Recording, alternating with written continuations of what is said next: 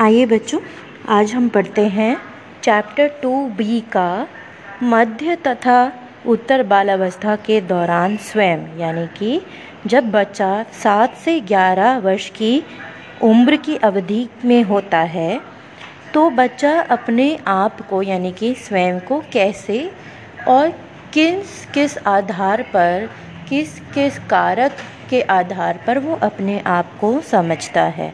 ये हमारे लिए याद करना, स्मरण करना बहुत महत्वपूर्ण है कि जो सात से ग्यारह वर्ष की आयु होती है, उसी को हम मध्य तथा उत्तर बालावस्था कहते हैं। इससे पहले जो हमने ऑडियो क्लासेस सुनी थी, उसमें हमने पढ़ा था प्रारंभिक बालावस्था। यानी कि जब बच्चा तीन से छः वर्ष का होता है, उसको हम प्रारंभिक बालावस्था कहते हैं। यही जब बच्चा सात से ग्यारह वर्ष की उम्र के बीच का होता है, इस अवधि को हम मध्य तथा उत्तर बालावस्था के नाम से जानते हैं। अब चलिए हम वो कारक पढ़ते हैं या आधार पढ़ते हैं, जिसके जिसके बेसिस पर या जिसके आधार पर एक जो सात से ग्यारह वर्ष के बीच का उम्र का जो बच्चा है, वो अपने आप को समझता है। तो पहला आपका आधार है आंतरिक विशेषताओं के आधार पर। ये आपको पेज नंबर थर्टी फोर पे, आपकी बुक के पेज नंबर थर्टी फोर पर मिलेगा। तो पहला आपका पॉइंट है आंतरिक विशेषताओं के आधार पर तो आंतरिक मतलब अंदरूनी, ठीक है?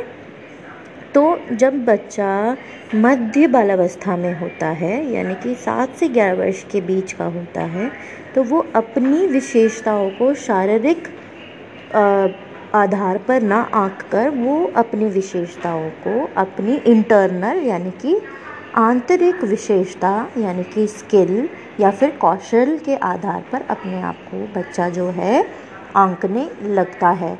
ठीक है? वो अब अपनी शारीरिक, उस पर जो उसकी शारीरिक विशेषताएँ हैं, उस पर इतना ध्यान नहीं देता।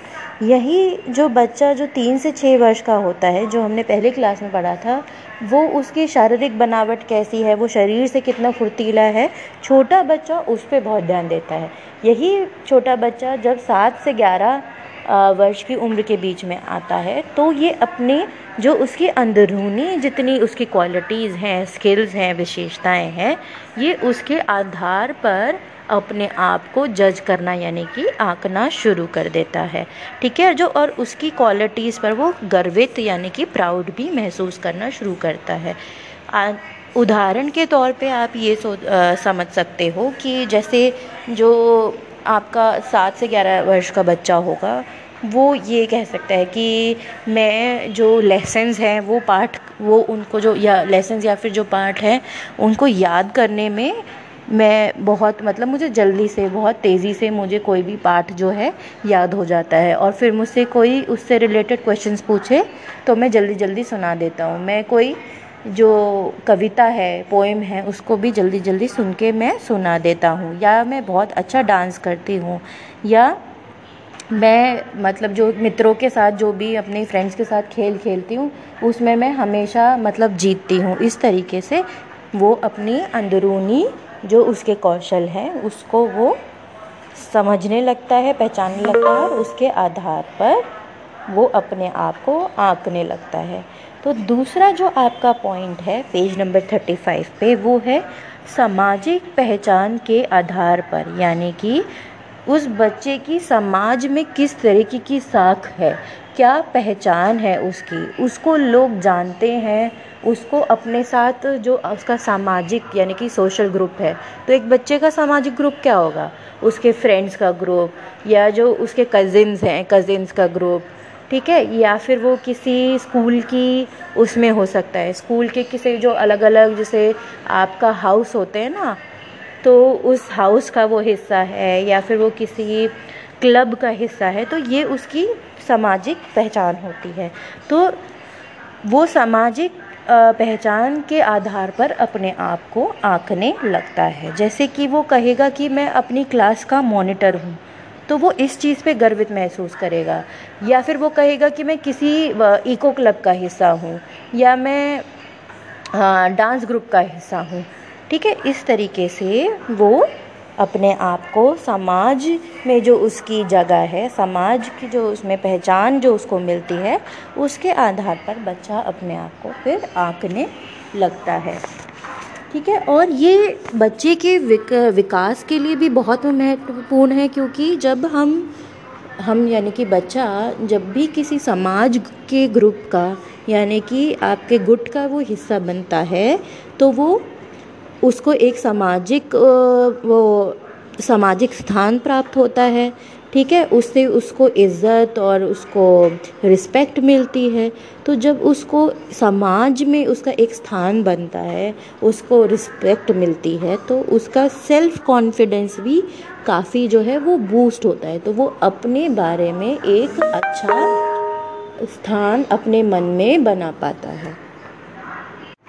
जो आपका तीसरा पॉइंट है, सामाजिक तुलना के आधार पर, यानी कि बच्चा जब अपने आप को समाज जो है, उससे जब तुलना करता है और उसके आधार पर वो अपने बारे में किस प्रकार से धारणा बनाता है तो बच्चा जब उत्तर बालावस्था में होता है, वो अपनी तुलना, अपनी मतलब अपनी क्षमताओं की, अपने कौशलों की जो तुलना है, वो दूसरों, दूसरे के पास जो कौशल है, उनसे वो तुलना करने लगता है और उसके माध्यम से वो ये पता लगाता है कि क्या मैं दूसरे से बेहतर हूँ या नहीं, ठीक है? और अक्सर जब बच्चा बालावस्था में होता है तो वो अपने आप को दूसरे से ऊपर ही मानता है।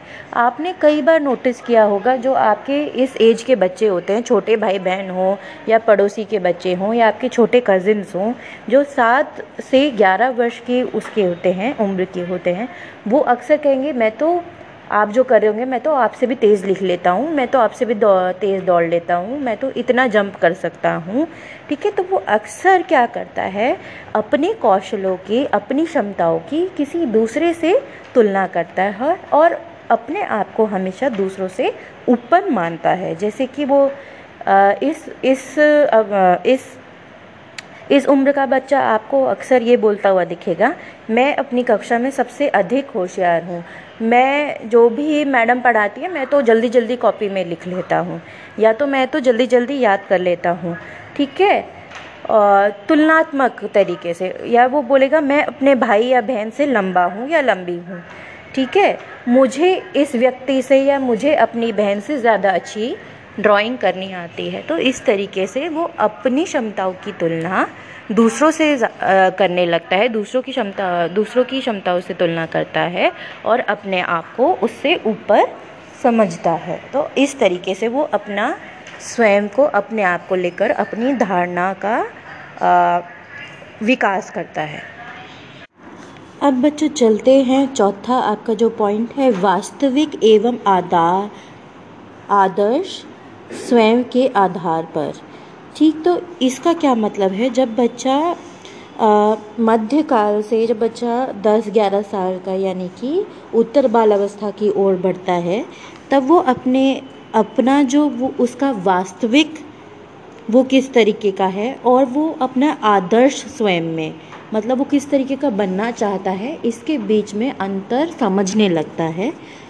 और वो इन सब चीज़ों को भी आंकने लगता है कि अगर मुझे अपना आदर्श स्वरूप बनना है तो इसके लिए मुझे और मेहनत करनी होगी।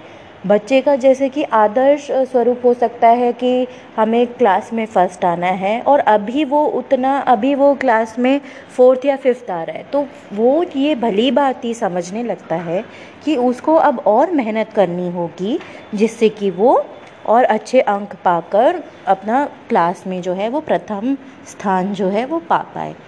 तो और वो वास्तविकता को और अच्छे से समझने लगता है। इसका ये उदाहरण और हो सकता है कि जो उसका मित्रगण है, यानी कि जो उसका फ्रेंड ग्रुप है, उसमें उसको ये आभास होता है कि अगर मुझे इस ग्रुप का पार्ट बने रहना है, अगर मैं चाहता हूँ कि दूसरे मुझे लाइक करें तो मुझे भी दूसरों के प्रति विनम्र, यानी कि सॉफ्ट होना पड़ेगा।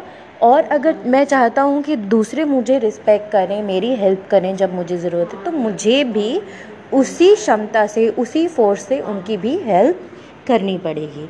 तो बच्चा जब मध्यकालीन हम जिसको कह रहे हैं, या उत्तर बालावस्था जिसको हम कह रहे हैं, इसमें जब बच्चा होता है तो वो धीरे धीरे जो अभी उसका वास्तविक स्वरूप है, और जो उसका वो है आपका, जो उसका आदर्श स्वरूप है, उसके बीच में जो गैप है, अंतर है, उसको समझने लगता है, और वो निरंतर अपना, अपने आप को अपना आदर्श स्वरूप बनाने के लिए, जैसा वो खुद को आइडियलाइज़ कर रहा है कि मैं जिस तरीके का बनना चाहता हूँ, वो बनने में, अपना बेस्ट बनने में वो बच्चा जो है एफ़र्ट्स करने लगता है। ठीक? अब आपका पांचवा पॉइंट आता है, मित्र समूह की स्वीकार्यता के आधार पर। मित्र समूह की स्वीकार्यता का क्या? तो आपका मित्र समूह की स्वीकार्यता का क्या मतलब है? जो आपका फ्रेंड सर्कल है, यानी कि जो बच्चे का फ्रेंड सर्कल है, वो उस बच्चे को अपने ग्रुप में स्वीकार कर रहा है या नहीं, उसके आधार पर भी बच्चा अपने खुद की जो छवि है, अपने मन में निर्धारित करता है। ठीक? अब जैसे कि बच्चे का जो भी फ्रेंड ग्रुप है, अगर वो उसको स्वीकार नहीं कर रहा है। अपने ग्रुप में जो भी उनकी गतिविधि या जो भी बातें चल रही हैं, जो जो भी खेल चल रहा है, उसमें अगर बच्चे को स्वीकार उसका फ्रेंड ग्रुप नहीं कर रहा है तो वो बच्चा अपने आप के लिए क्या छवि बना लेगा कि शायद मैं गंदा बच्चा हूँ और मेरे फ्रेंड्स जो हैं, जो मुझे लाइक नहीं करते तो वो उसका आत्मबल जो है, वो निरंतर गिरता चला जाएगा। यही और इस उम्र का जो बच्चा होता है, वो बहुत ज़्यादा उसके अंदर ये बहुत तीव्र इच्छा होती है अपने मित्र समूह द्वारा स्वीकार किए जाने की। तो वो हमेशा कुछ ना कुछ ऐसी कोशिश करेगा जो उसका ग्रुप कर रहा है। उसका ग्रुप जिस तरीके की बातें कर रहा है, जिस तरीके का खेल खेलता है या जिस तरीके का स्टाइल फॉलो करता है, ठीक है? तो वो उस तरीके की सिमिलर यानी कि सेम एक्टिविटीज़ करेगा ताकि उसकी स्वीकार स्वीकार्यता उसके ग्रुप में बढ़े। ठीक है? और जो उसके फ्रेंड्स हैं, वो उसको एक्सेप्ट करें। तो जो, जब वो ग्रुप का हिस्सा बनने के लिए कुछ स्पेसिफिक तरीके के, कुछ स्पेशल गुणों को कौशल या और और क्षमताओं को वो करना शुरू करता है तो इसके ज़रिए से, इसके चलते वो कुछ और गुण भी साथ ही साथ सीखता जाता है। आपका छठा पॉइंट अब ये कह रहा है कि बच्चा जिस जैसे जैसे बड़ा होता है जैसे जैसे उसकी उम्र बढ़ती है तो बच्चे अपनी अवधारणा के स्वरूप ज़्यादा से ज़्यादा वास्तविक, यानी कि रियलिस्टिक होते जाते हैं। और ऐसा क्यों होता है? क्योंकि वो वस्तुओं को और जो वस्तु जो आसपास जो चीज़ें हैं और आसपास का जो वातावरण है सिचुएशंस हैं, उसको वो दूसरों के नज़रिए से देखने लगते हैं और देखने लगेंगे तो उनका जो दूसरों को समझने का और दूसरों के नज़रिए को समझने का, दूसरे के नज़रिए को रिस्पेक्ट करने की जो क्षमता है, जो उनका स्किल है, उसका भी विकास होता है।